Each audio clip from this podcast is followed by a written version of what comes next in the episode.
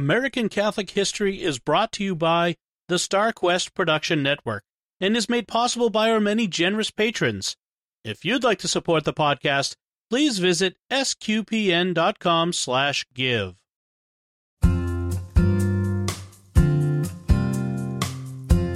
Hello and welcome to American Catholic History. If you like our podcast, be sure to rate us and give us a review wherever you get your podcasts.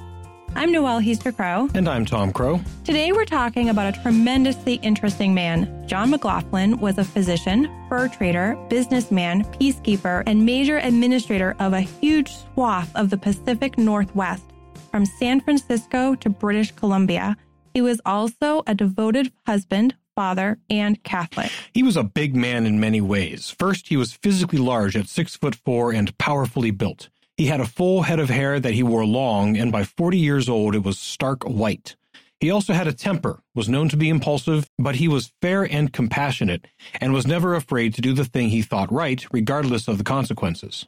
He made his name as the chief factor of the Columbia District of the Hudson's Bay Company between 1824 and 1846. But let's back up a bit and talk about where John McLoughlin came from. So, John McLoughlin was born in 1784 in Rivière du Loup, Quebec. He was the second of seven children to what we would call working class parents who were Irish, Scottish, and French Canadian and Catholic. He was baptized at the Catholic parish, but then he was mostly educated by his very anti Catholic Presbyterian grandfather. So he wasn't fully raised Catholic, but he also didn't become anti Catholic. He was apprenticed to a Quebec physician at 13 years old, and when he was 19, he successfully passed the exam and received his license to practice medicine. That year, he signed on with the Northwest Company as a surgeon and an apprentice clerk. The Northwest Company was one of two major trading companies that basically governed most of Canada and parts of America. The other was the Hudson's Bay Company. These massive companies were chiefly known for trading furs, but in the territories that the British government controlled but hadn't yet established a governing structure, the task of enforcing British law was given to the leaders of those companies. Right. The fur traders were going out into the wilderness because that's where the animals with fur were, so when they went out, they established trading posts, fortified towns, and other infrastructure that comes with civilization. The government didn't have compelling interest in settling most of those areas, so they would basically empower the companies to enforce the British law in the communities that would spring up. And it was to one of these, Fort William, on the northern shore of Lake Superior, that John McLoughlin was initially sent. Yes, while there he did practice medicine, he also served as a clerk, organizing the shipping and harvesting of furs. In 1814, he was made a partner in the company. And he got married for the first time. Yes, with his first wife, he had a son, Joseph, but it seems his first wife died in about 1809. About a year later, he married for the second time to a native lady who was the widow of another fur trader. Her name was Marguerite. She already had four children, three daughters and a son. John and Marguerite had four children together, including a son named John Jr. It's important to note that since there weren't ministers or priests available at these outposts, the marriages were generally civil marriages, and that is what the McLoughlins was for many years. In 1821, the Northwest Company merged with the Hudson's Bay Company, keeping the name of the latter, and McLoughlin was instrumental in negotiating that merger. And this was where his career really took off. Within a few years, about his 40th birthday, he was named Chief Factor of the Columbia District of the Hudson's Bay Company. Now, this was a significant promotion and an impressive responsibility, but what does it mean? Well, within the Hudson's Bay Company, the main officers were called factors. They were the ones who conducted the business affairs of the company, and since the company existed to conduct business affairs, they were the main movers and shakers, the main power brokers in their designated regions. And he was made chief factor of the Columbia District, which covered the entire area on the west coast of North America that was south of Alaska, north of San Francisco, and west of the Rocky Mountains so it was an enormous area that he was made chief factor over. The base of operations was along the Columbia River, which today forms the border between Washington state and Oregon.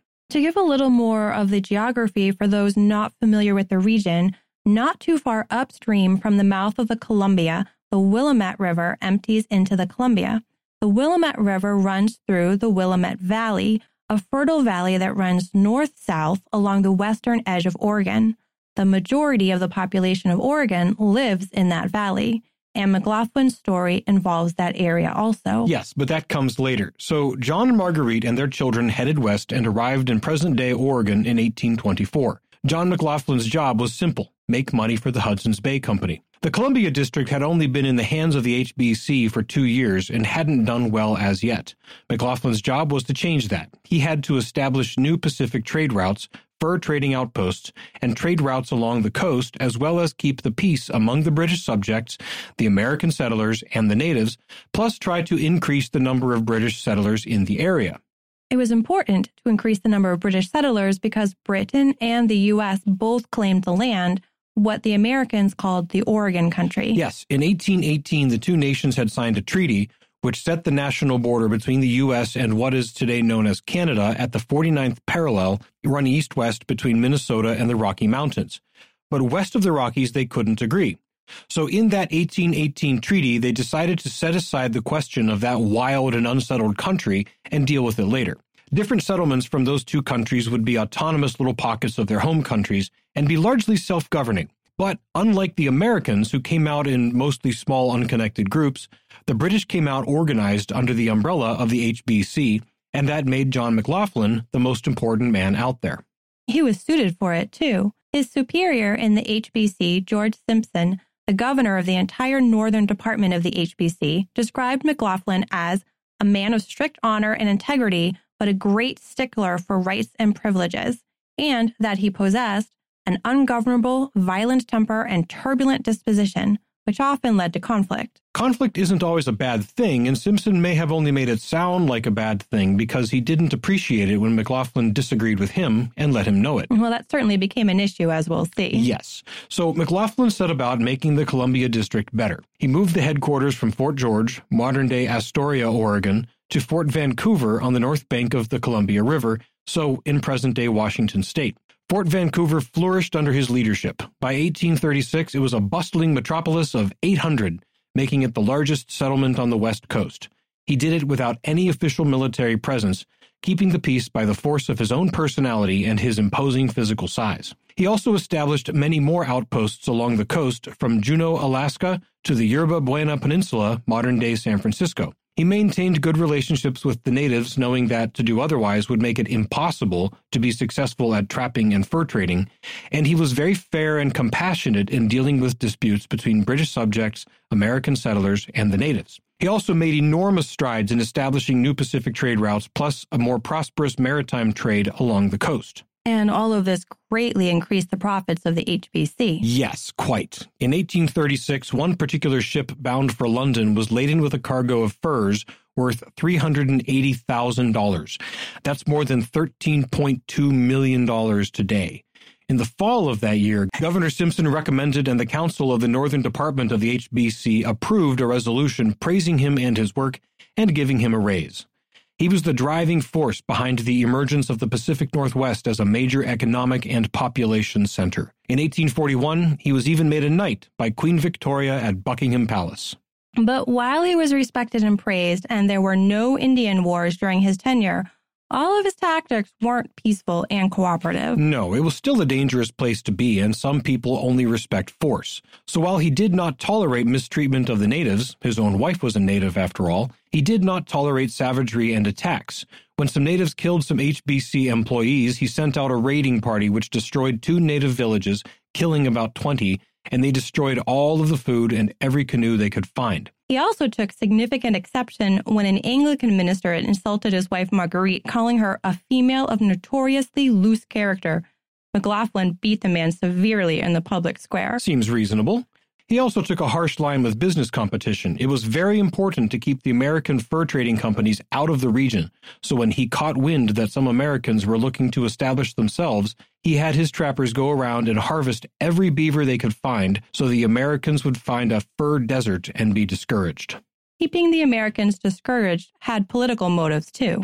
Yes, since the US and Britain were in a sort of stalemate over actual control of the region, Everyone kind of knew that the question would be determined by who had more settlers in which part of the region. So McLoughlin and Simpson tried to encourage more British to move out there, and when Americans came over the mountains and arrived at Fort Vancouver, McLoughlin would encourage them to go do their thing south of the Columbia River in the previously mentioned Willamette Valley. During this time, he had also staked out a personal claim in the Willamette Valley near the waterfall, a place where he would eventually build a home. Yes, which was interesting because he kind of knew from early on that holding on to the land south of the 49th parallel was a losing battle, that the Americans would settle the area and his holdings would eventually be part of the United States. Right. And because this was the clear trajectory of things, his reception of Americans who made it to Fort Vancouver was sort of the beginning of the end for McLoughlin with the Hudson's Bay Company. Yes, there were many, Governor Simpson included, who thought he treated the Americans too well, that he was too hospitable.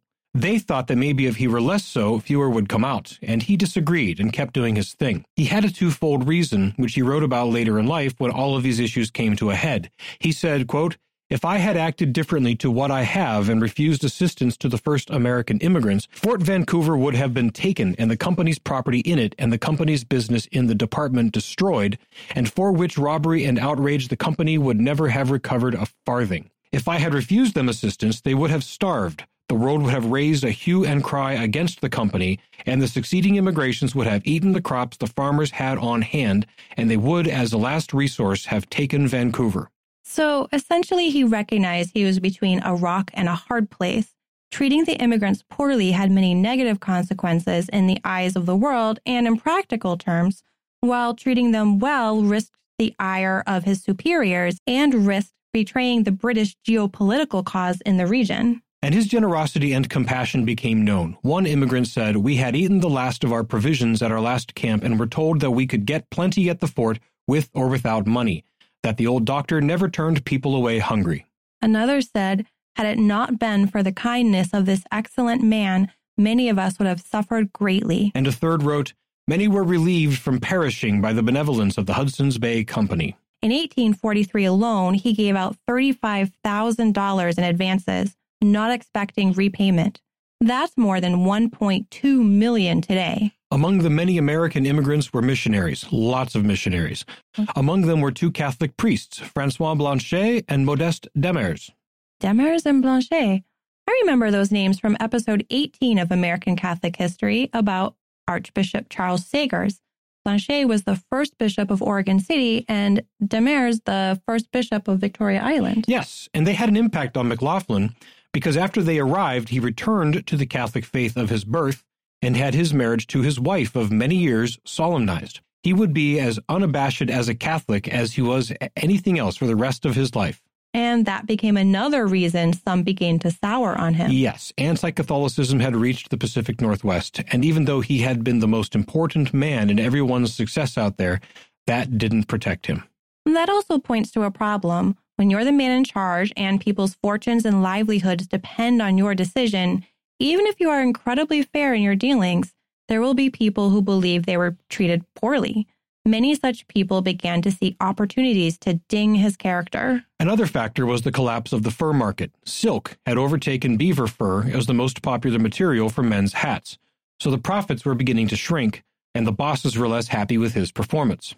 Perhaps the final nail in the coffin of his being chief factor was a visit by Governor Simpson in 1842. Right. Simpson came to Vancouver to assess things, and on this visit, he ordered McLoughlin to close many of the coastal outposts and move the headquarters of the Columbia Division well north into British Columbia. McLoughlin took it as a repudiation of all he had accomplished. The two got into heated arguments for months, including on a joint business trip to Hawaii. When his son John Jr. was killed in an alcohol fueled fight in Alaska in April of that year, John Sr. accused Governor Simpson of only doing a perfunctory investigation of the crime. By the accounts, it seems McLoughlin may have been right. And then, lastly, in 1843, a petition was sent to Washington by American residents of the Willamette Valley that told of exaggerated, twisted, and simply false charges against McLoughlin. They wanted him gone. Their motivation was greed. They knew they were in the political ascendancy, and they wanted the land that McLoughlin and the HBC held. In 1845, the leadership of HBC, perhaps because it really was the right thing to do, perhaps as a way of pushing McLoughlin out the door, decided to break up the Columbia District and put different men in charge of the different parts. McLoughlin would no longer be solely in charge, but would have to consult with others to make decisions. As predicted, this was a bridge too far for McLoughlin. He said in a letter, I have drunk and am drinking the cup of bitterness to the very dregs.